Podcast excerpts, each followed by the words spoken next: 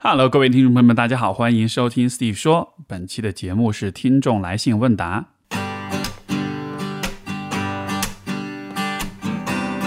欢迎收听 Steve 说，和我一起拓展意识边界。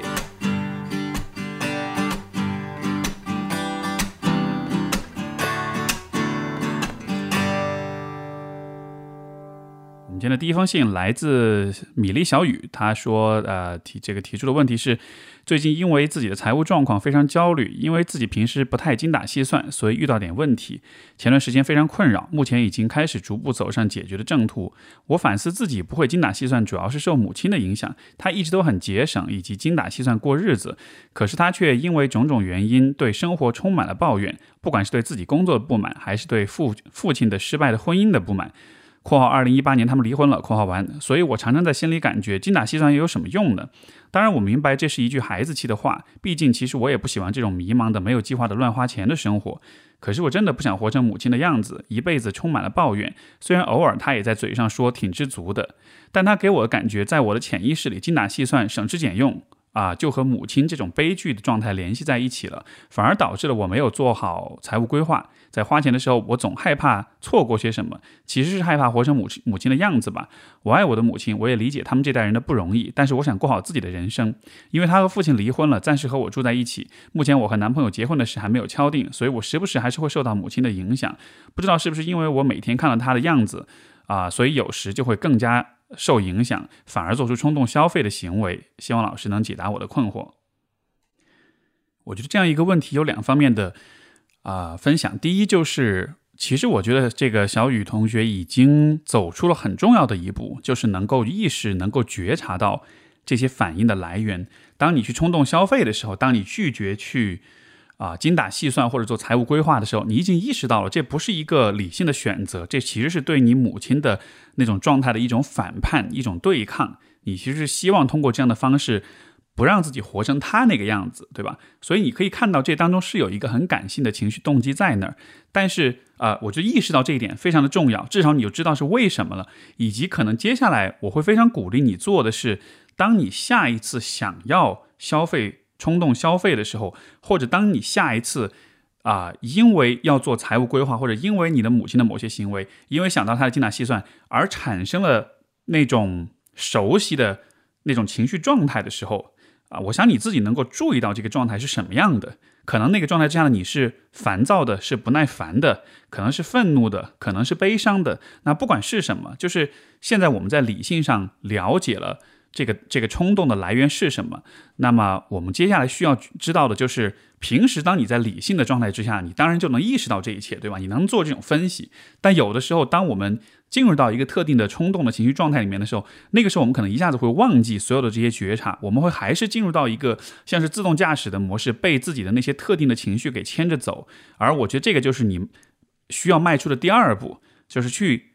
注意到去。觉察到那个牵着你鼻子走的那个情绪，它到底是什么？因为这样的现象，其实，在啊人的成长过程中非常非常的普遍。我们都会啊，很多人都会对父母的某一些言行会非常的反感，非常的讨厌。而且我的理解，可能这些言行恰恰是你在小的时候受到很深的影响，甚至可能受到伤害的。所以，当你成年之后，当你看到这些行为，会有一种很强的逆反心理，就是我一定不要变成他那个样子。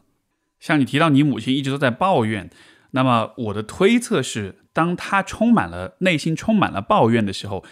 他的心里面可能就只装得下他自己的这些不满跟抱怨，可能就装不下你，对吧？所以他的抱怨可能对你来说，那个影响到你的地方，其实是对你的漠视，对你的忽视，而你会因为他的这种抱怨而感觉到他好像没有兴趣、跟功夫、跟精力来关心我，而这个可能才是。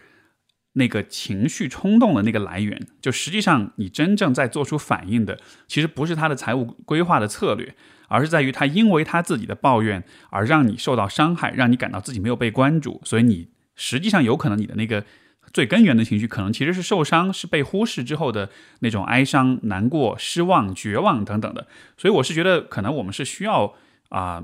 把握住这些会让我们做出非理性行为的情绪，然后试着去一点点的深入，去和自己的经历做联系。最终的目的是让我们看到这些情绪的背后，最深处其实还是隐藏着我们自己的脆弱面，我们自己曾经受到的创伤也好，受到的这种影响。然后这一个脆弱面的部分，这个受伤的部分，这个才是我们真正需要去关注、去呵护的部分。如果能够把这个部分好好的去看见、去疗愈它的话，那这样子你就不再会有那些想要驱动你去对抗、去反叛你父母的那种情绪了。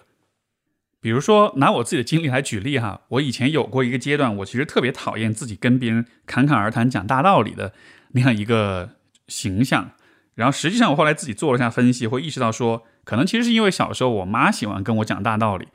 然后呢，每次她讲大道理的时候，我都有一种感觉，她在讲大道理的同时，那其实对我在情感上是一种逃避，就是讲大道理就可以保持一个情感距离，就不会那么的亲密，对吧？但这样对我来说也是一种，也是某种程度上一种忽视。所以说，当我看清楚这种连接，当我也照顾到自己的感受，也啊告诉自己说，这种呃情感上的这种。啊，缺失这种疏远，这不是我的错。我做了一些工作去舒缓这个环节给我带来的压力之后，那么我对自己讨厌讲大道理这件事情的那种想法可能就改变了。我就不再有那个很感性的、很冲动的那个动机，想要变成跟他相反的人了。所以可能这也是小雨需要去做的事情。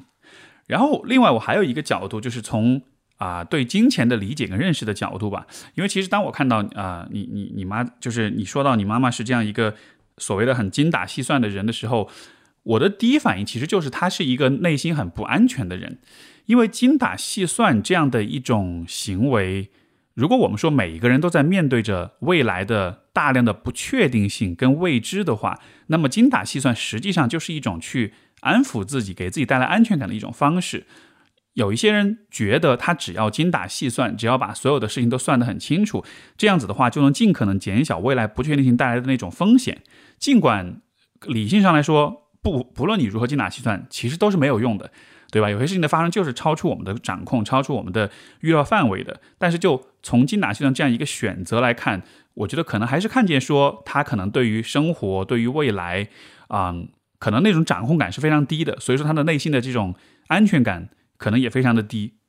那么，如果你在和他做相反的事情的时候，你是在大手大脚，你是在呃有点糊里糊涂，不做任何规划。我其实觉得这种反就是这样的一种方式，它又是另外一种形式的啊自我保护。因为你会觉得，我只要不去想未来，我就可以不用担心未来。这样子的话，我就能感到安全，对吧？虽然你们俩的做法是完全相反的两种方式，但是我觉得它有一个相似之处，就是你们对于未来，你们对于意外，对于不可掌控的事情本身，其实都带着一些啊不敢直面的，有些不安全的。啊，害怕的这样一种情绪在里面，所以就好像是在形式上，你好像跟你母亲的那个做法走在了对立面。但是我想，那背后的情感，那种啊对未来的不确定性的那种那种恐惧跟不安，其实这个地方是没有改变的，甚至说是一脉相承的。所以我是想你看到，也许你自己对于啊未来其实有这么一种逃避。这种逃避的本质，还是说，可能因为你母亲她其实对你影响可能很深，她跟你一起生活在一起，所以虽然就就且不说她做事情的方式，她的那种对于未来的感受，那种不安的感觉，可能那个是真正潜移默化、慢慢的渗透到你心智当中，留下印象的一种情绪。所以今天的你可能也带着这样一种情绪在生活，虽然你选择了不同的方式去应对未来的财务上的风险，但是那个情绪是一致的。所以我是希望你。可能也许能注意到这一点，从而你才能意识到说，现在你在做的事情并没有真的让你对未来更有信心，而只是在换了一个方式在逃避。换句话说，就是你活成你母亲的样子，你不会更安全；但是你完完完全按照你现在自己这样一种糊里糊涂的样子，你其实也不会感到安全。那么什么样的方式才能让你感到安全呢？这个其实就是一个我们需要啊走出那种小女孩面对母亲、孩子面对爸妈的那种。啊，幼稚的小孩子的角色，而真的是站在一个成年人的角度去思考，也就是我们把和父母的关系跟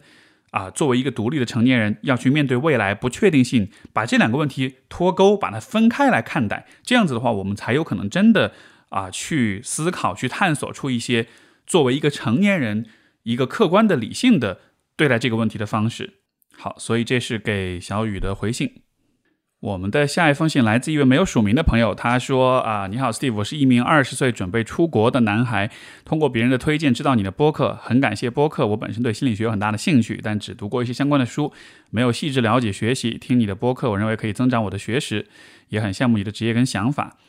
然后问题是家里父母关系一直很一般，我和他们的关系也很一般。虽然呢我知道他们很爱我，我也很爱他们，但是可能因为血缘上的联系和时间上的付精力的付出。”呃，当然也有很多我自己说不上来，但能感受到的，类似房子而不是家的，但有点偏向家的温暖。可是从我小学二年、二三年级到现在，我都从来没有向父母表达过什么我的感受，也几乎没有和他们交流过我每天的所见所闻。现在我在学校宿舍之外的时间，更多的是自己在住啊，有时住在一起的话，也几乎不会有交流。总的来说，我似乎不太能。在家里感受到心理上那种安全，以及所谓家的感觉，也没有得到过什么肯定。朋友方面，我一直羡慕身边的朋友们有陪伴，也有人倾诉依靠。我也。呃，有这样值得信任的朋友，但是我几乎从来没有和我的朋友们交流过像这封邮件的内容一样的事情。我越来越明显感觉到自己的孤独。这几年一直都向往有一位很棒的朋友，或许所有人都是这样吧。也许很多人一生都在寻找这样的感情，或朋友，或恋人。但就我而言，我能感觉到这两年我对这样的关系越来越渴望，或者说需要。在我看来，几乎所有人的一生的内心好像都仅仅是依靠自己的力量，但是我还是很想有一个可以倾诉。陪伴、依靠、支持的这么一个人，尤其是在我遇到事情的时候，就像刚才所说的，很多人终其一生都是孤独的。我渴望独自生活，但不想内心孤独。啊，请问你对我这样的情况有什么建议或者看法吗？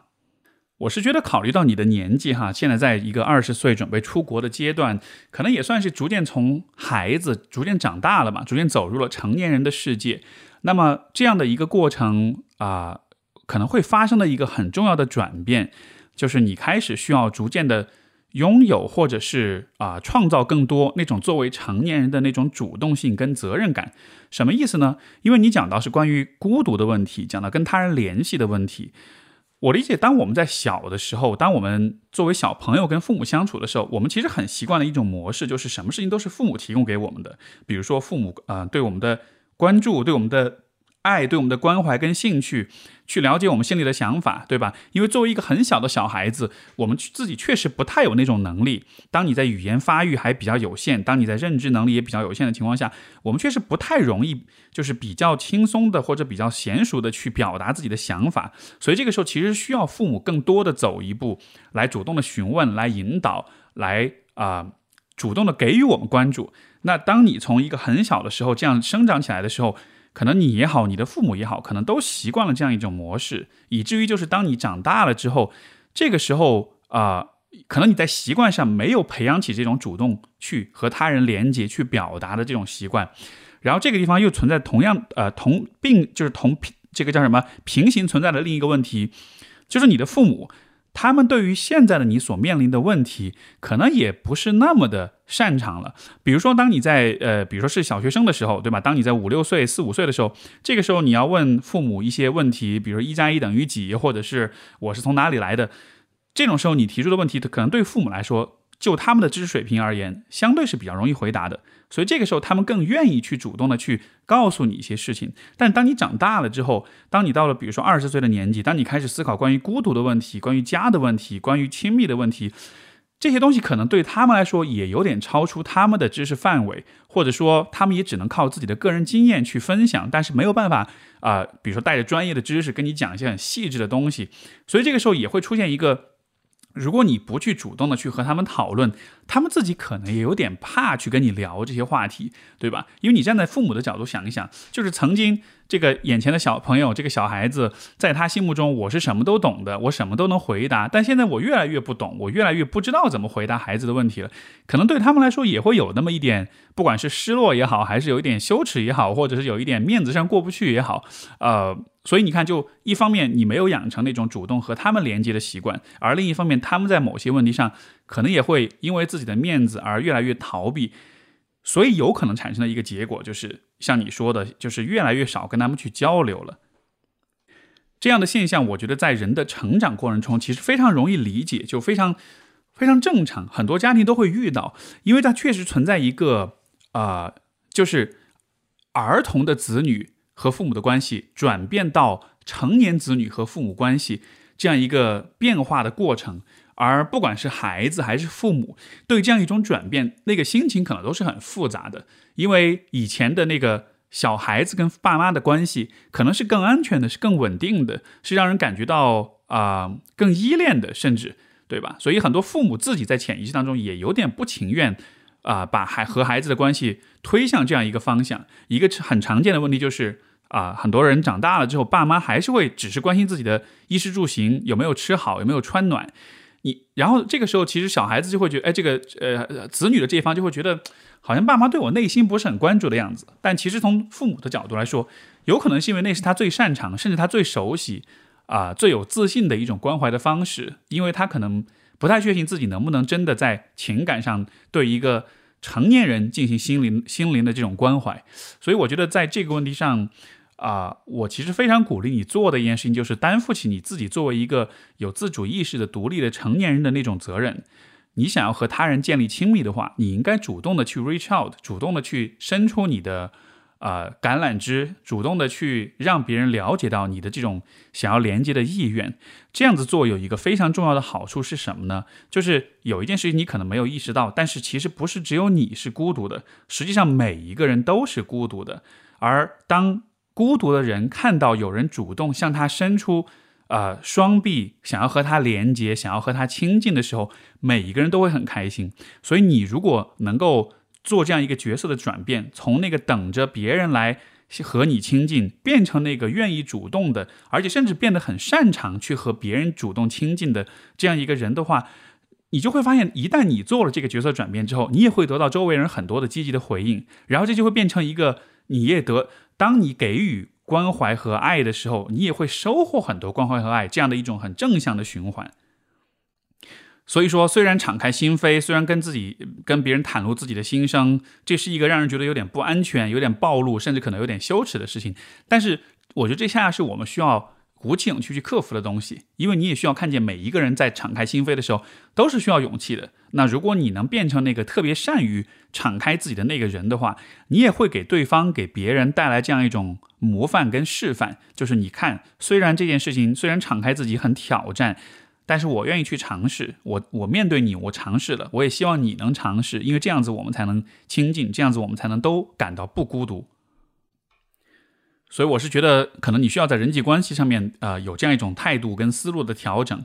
以及还有一点，还有一个心态，我觉得会是很好的一个，啊，你的很好的一个盟友，其实就是好奇心，就是我们先撇开啊这种敞开心扉这样一种不好意思，或者是害怕，或者是不习惯，所有的这一切。就是你对这个世界有好奇心吗？你对身边的人有好奇心吗？比如说你跟你父母，对吧？就你没有跟他们有太多的这种交流，好像感好像感觉他们也不太对你有好奇心。那且不说以前所有的所有这些隔绝，就是你觉得作为他们俩作为一一对成年的中年的这个男人跟女人，对吧？他们的人生是什么样的？他们每天在想些什么？他们的小时候是怎么过来的？他们跟他们自己爸妈关系怎么样？他们在你以前小的时候。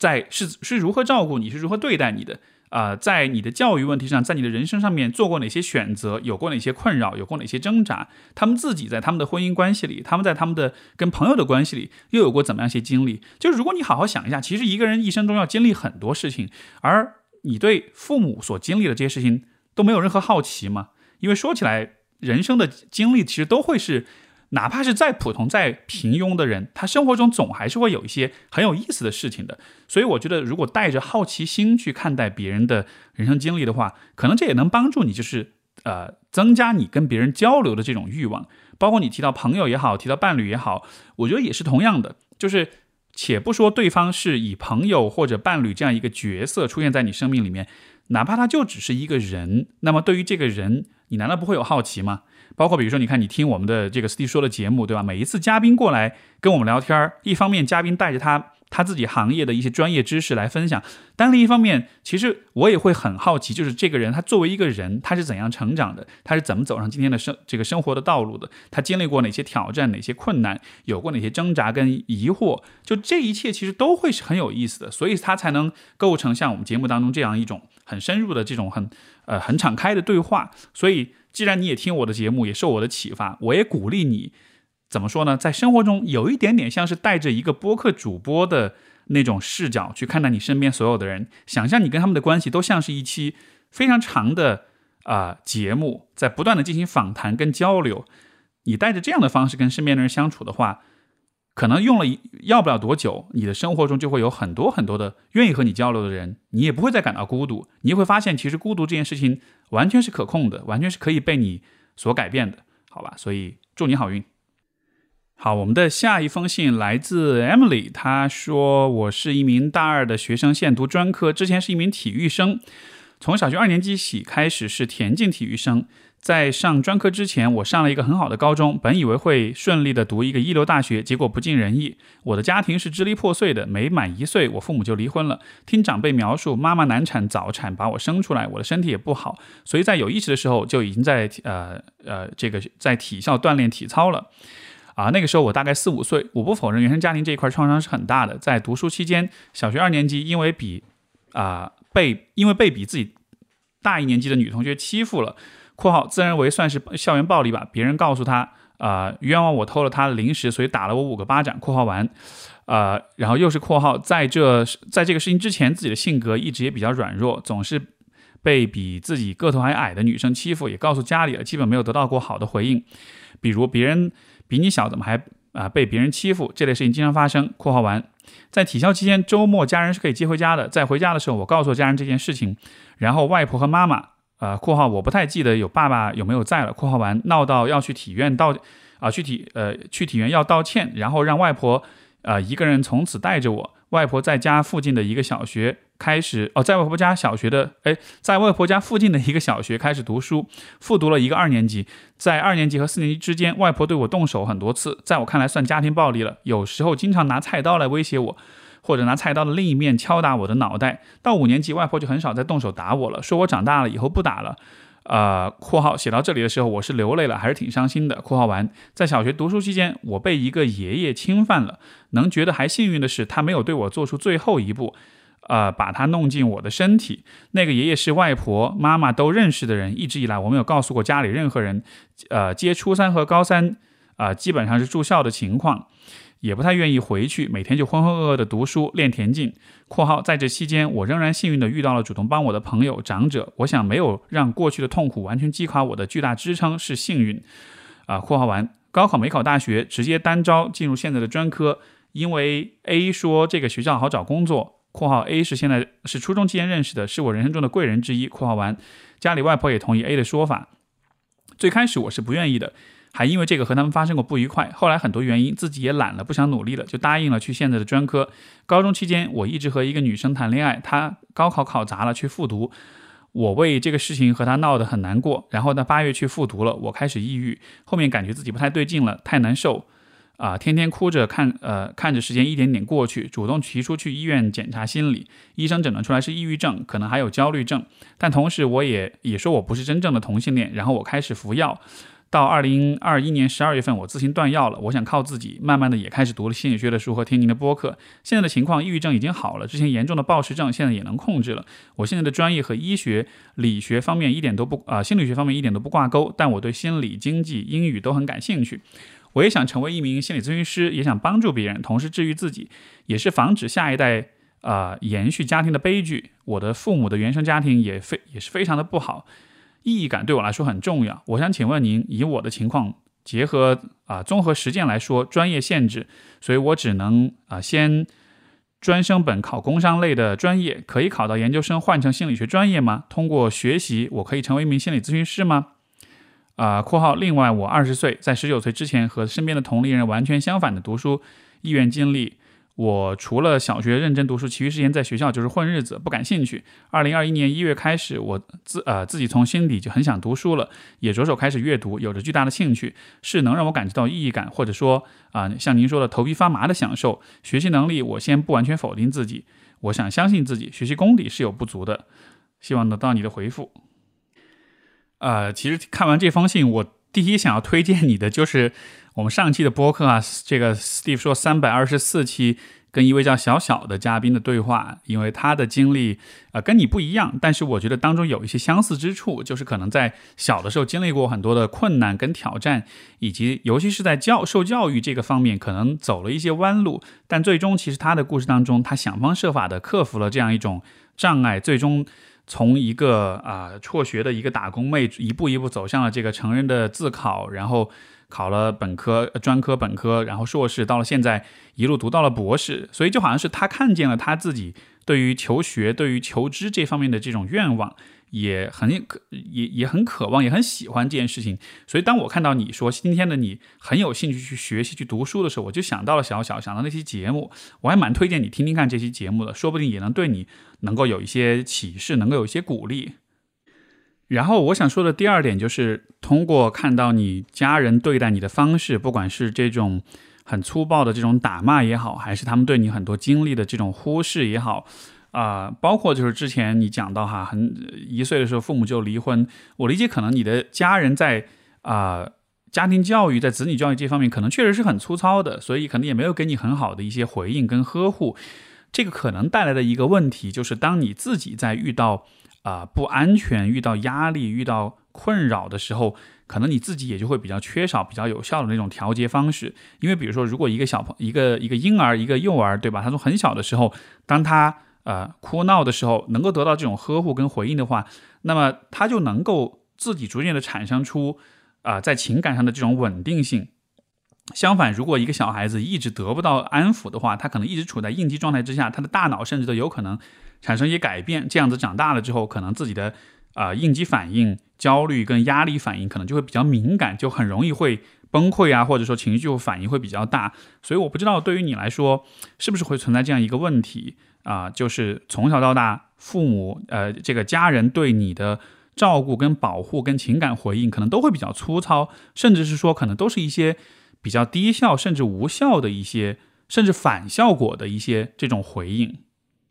那么结果可能就是，当你长大之后，你自己遇到一些问题，包括遇到跟，呃，你女朋友去谈恋爱的时候出现问题啊什么的，对吧？这个时候就会闹得很不开心，因为你的那种压力反应就会很强。那这样子可能也会影响到自己，影响到和他人的关系。如果是存在这样一个现象的话，我是觉得很重要的一个点是，啊，你讲到你生活中有一些很好的能够帮到你的朋友、跟长者、跟贵人，我觉得。和这些人的关系其实是对你来说非常宝贵的一个资源跟优势，因为我在想，要是没有这样些人，那我不知道你的生活会变成什么样，对吧？在和他们的关系里，我觉得特别值得去尝试的一件事情，就是让他们了解到你啊，你的痛苦、你的不安全、你的焦虑，能够在得到他们在情感上的那种呵护、跟回应、跟照顾。这样的一种回应，其实能够一方面它是能够补偿你在从小自己这方面得到的这种缺失，另一方面你也可以从一些不是你家人的人那里学到一些不同的啊，就是调节自己情绪的一些方式跟方法。因为如果你一直模仿着你你家里人的方式的话，他们对待你很粗糙，你对待你自己也很粗糙，这样子你可能就调节不好你自己的情绪。但是如果有其他一些人愿意亲近跟支持你的话，那些人就会成为你家庭之外的一种新的学习对象、学习榜样。这样的话，你才有可能学到一些以跟以往不同的一些反应方式。而我认为，这个对你未来，不论你做什么行业，不论你走什么样的人生路，都是非常重要的。还有，我想到第三点是，也是联系到跟小小的那个那期对话哈，就是。我觉得特别重要的一点是，让你身身边有一些能够理解跟支持你的人。因为如果你一直生活在一个，比如说所有人都认为读书不重要的环境里的话，你自己也就倾向于会认为读书不重要。如果你能让身边多一些也愿意读书、也在读书或者也支持你读书的人，那么你的路径，就是你生活的路径，就会更多朝那个方向去发展。所以我不知道，比如说今天的你身边啊，有多少人是啊认同这件事情的？我觉得你也可以有意识的去啊。就是创造更多的这样的关系，啊，让身边多一些支持你读书的人，而那些不支持你读书，甚至认为读书没有用的那些关系的话，可以适当保持一点距离，甚至说就远离一点这样子的人。这样子的话，通过让别人对你的影响，来逐渐的给你自己动力，去改变你自己的人生方向。我觉得这会是一个很好的一个策略。最后一点就是你提到要不要去读心理学的研究生，成为咨询师什么的。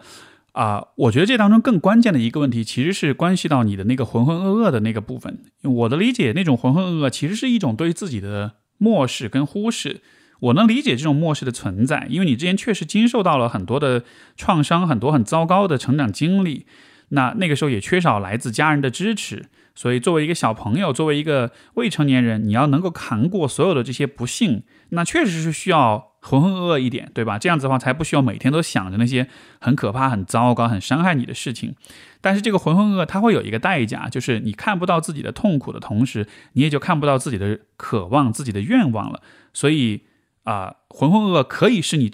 在走过这个很坎坷的未成年人这个阶段的人生路的一种保护的机制，但是到了今天，你可以把它放下了。呃，你也可以，其实你自己也讲到，你现在开始对读书感兴趣了，就好像是这个浑浑噩噩通过，呃，这样的一些经历，包括你说抑郁症，那个抑郁症，在我看上去有点像是这个浑浑噩噩发展到极致。对吧？到了这个极致之后，你开始知道了，说我不能让这个浑浑噩噩继续发展下去了，因为那样子的话，它不能更进一步的保护我，反而会继续的毁掉我的人生。所以你放下这个浑浑噩噩，你开始真的认真，开始真的去想你要做什么了。然后这个时候，你的兴趣、你的动力、你的对读书、对学习、对拓展意识边界的那种愿望，其实就出来了。我觉得是非常非常好的一个开始。至于之后你要做什么事情，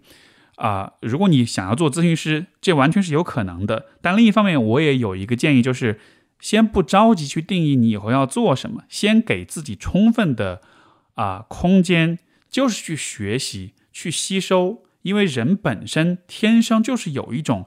想要拓展意识边界、想要学习更多、想要认识跟知道更多的这样一种愿望。这样一个愿望，在过去的很多年里面，可能一直是被你给忽视、给压抑的。所以现在他有了这样一个空间发展出来的话，我觉得先充分的给自己这个空间，去去吸收各种各样的信息跟知识。当你了解更多、学习更多了之后，这个时候慢慢再去看自己想做什么。因为我担心的是，如果一下来一一上来立刻就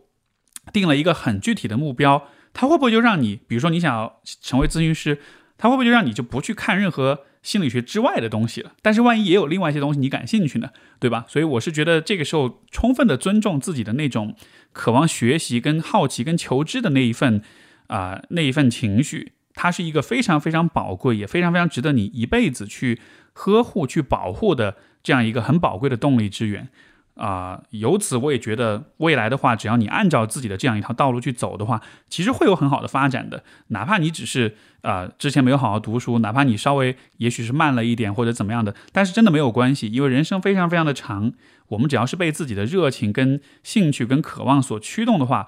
无论在什么年纪开始，我们都能够获获得，都能够实现很多的事情的，好吧？所以加油，祝你好运。好，我们下一封信来自一位没有署名的朋友，他说听 Hello Hello Steve 听你的节目快一年了，时常有收获啊，比如自我成长史梳理和春节十问。不过今天是关于另一方面的困惑。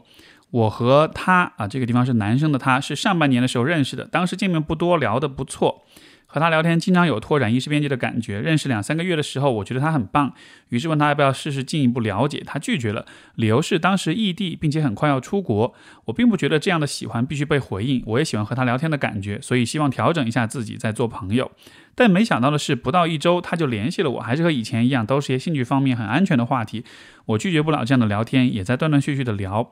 后啊，后来我有问过他，呃，关于不到一周就联系我的这个问题，他大概。意思是觉得我是个不错的朋友，慢慢的临近啊他出国的日子了，我也逐渐调整好了心态和期待。虽然对他有好感，但我明确知道之前的和之之前的期待感觉是不一样的。我更多的把他当做朋友，而而不是潜在的伴侣。但是没想到最近突如其来一波疫情，他推迟了出国的日期，然后又几乎每天开始频繁的联系。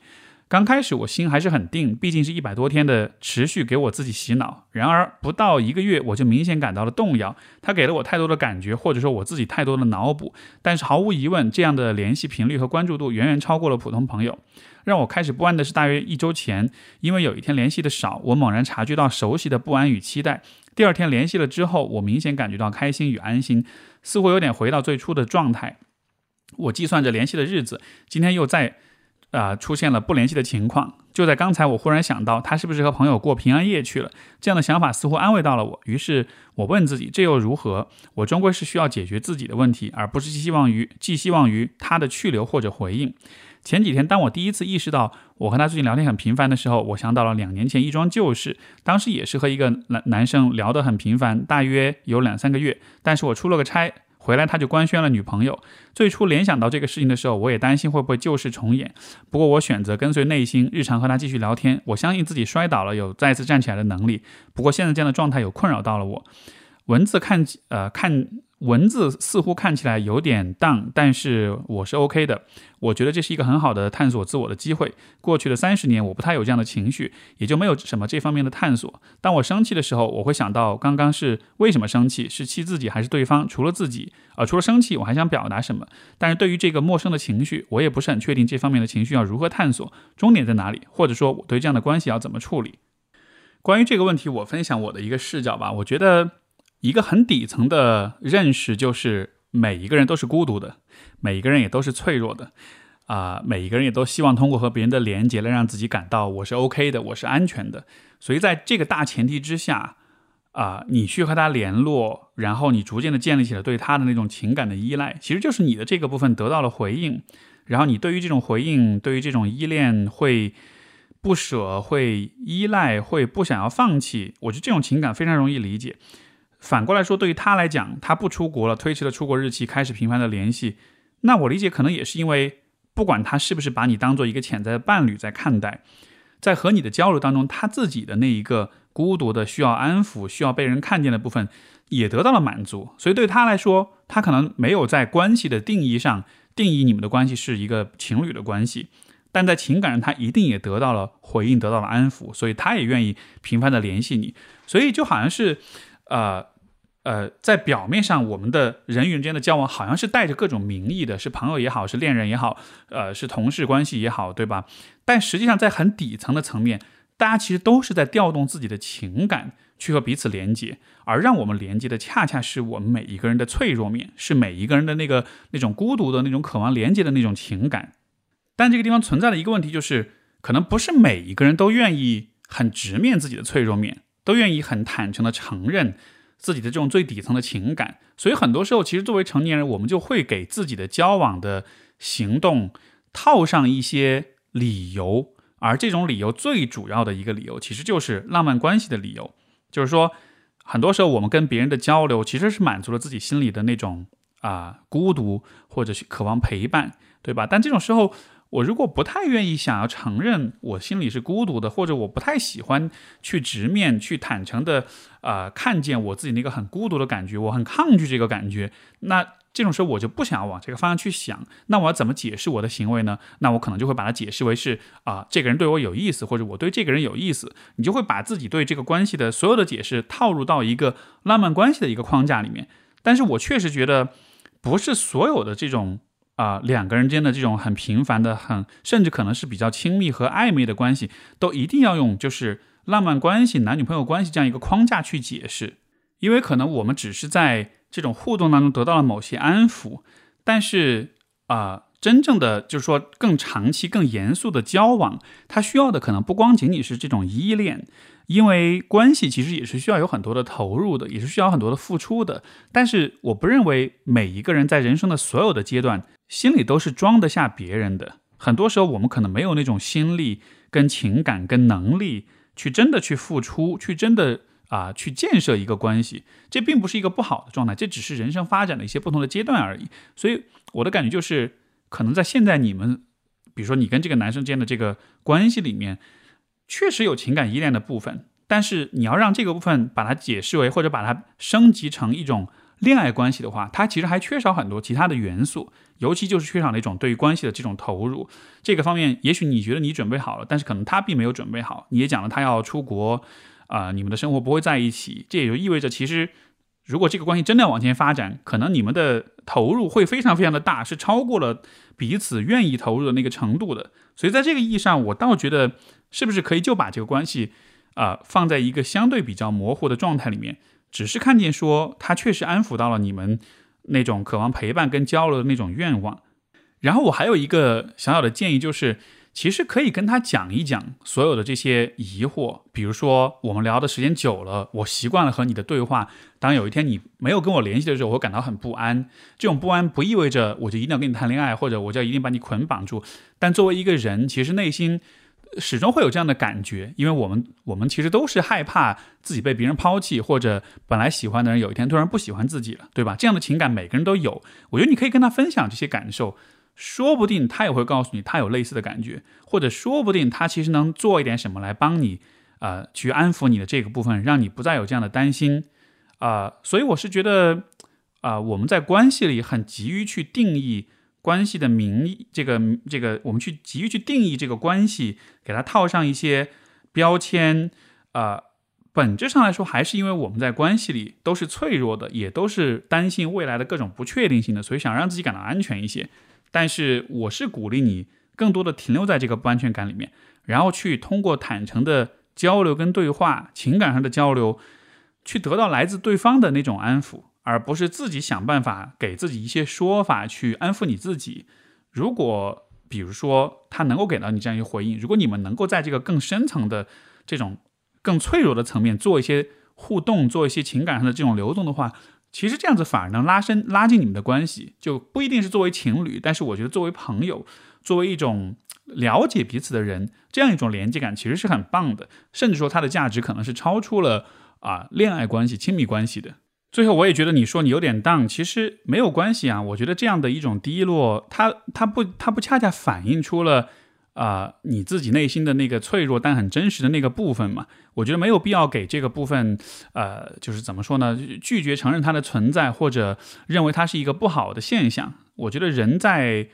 这样一种呃情感依恋受到动摇的时候，或者是出现担心、出现变数的时候，都会有这样的反应。所以这个时候，我倒觉得也许也是一个很好的机会，去学会怎么样去关怀你自己，在这种注定会动荡、会变化的人际关系里。能够学会自我关怀，我觉得这也是特别重要的一个能力。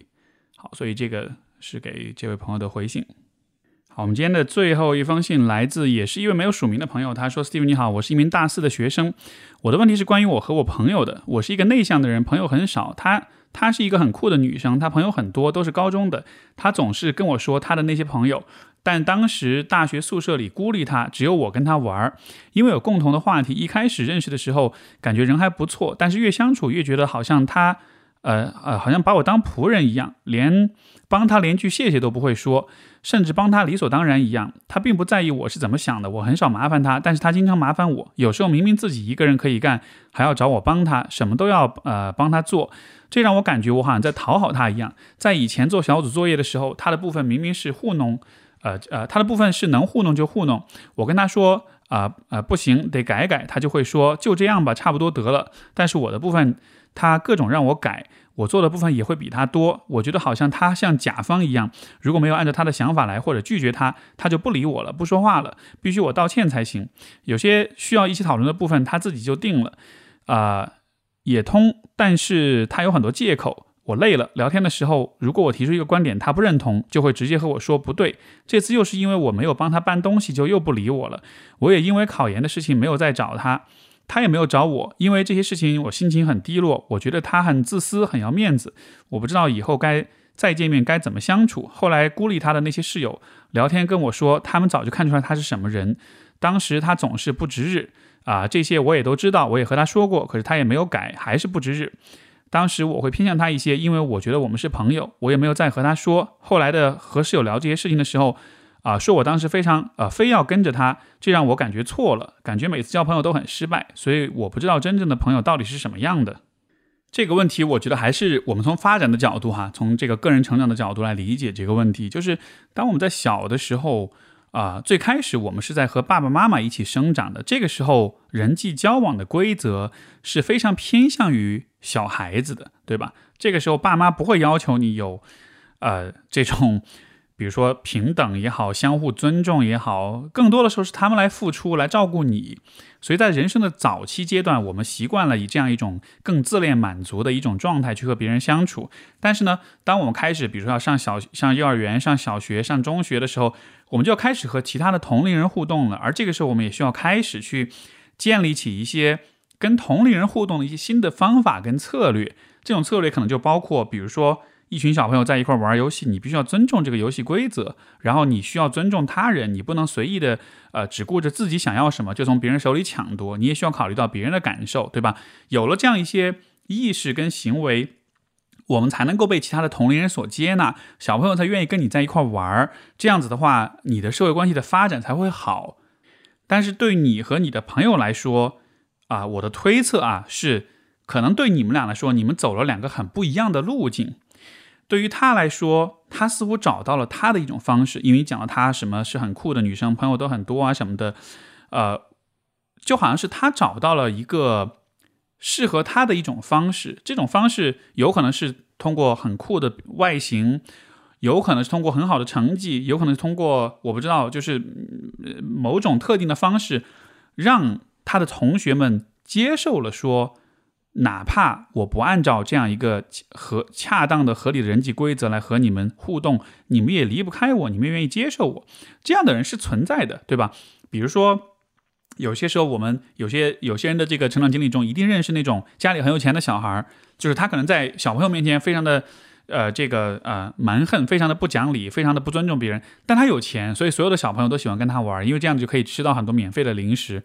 对吧？他找到了一个方式，让别人能够容忍他的那种啊以自我为中心的那种自恋。那这是他的策略。而对于你来说，好像你是走了另外一条路，就是你放弃了跟很多人的这种交流，你通过回避的方式。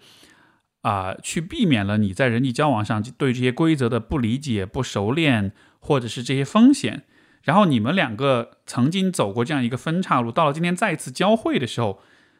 我是觉得这样的一个关系出现问题，可能就是必然的结果，因为他始终还是在应用他所习惯的那一套东西，就是，呃，我通过我的一些表达方式。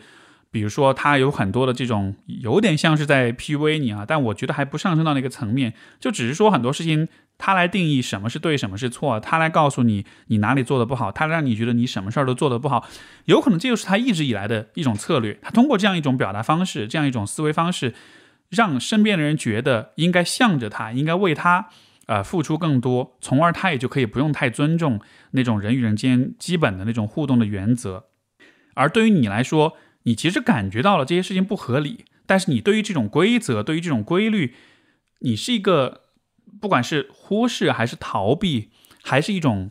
怎么说呢？像是有点故意在装糊涂的一个姿态吧？啊，这个确，这个可能确实也是你自己，呃，也许在成长经历中一直所采取的一种方式。你觉得跟一个人相处，如果不去计较太多啊，这样的话规则就不会伤害到关系，这样子的话，你就和和别人可以亲近，对吧？但实际上，现在我们会慢慢看到这两个模式放在一起，最后造成这样一段呃，造就这样一段关系，双方都不开心。而什么才是恰当的，才是合理的呢？可能就需要看一看你其他的同龄人他们在做什么。而在你的故事里面，我觉得就是你的室友们，他们是怎么看这个事情的？他们认为什么是公平的，什么是合理的？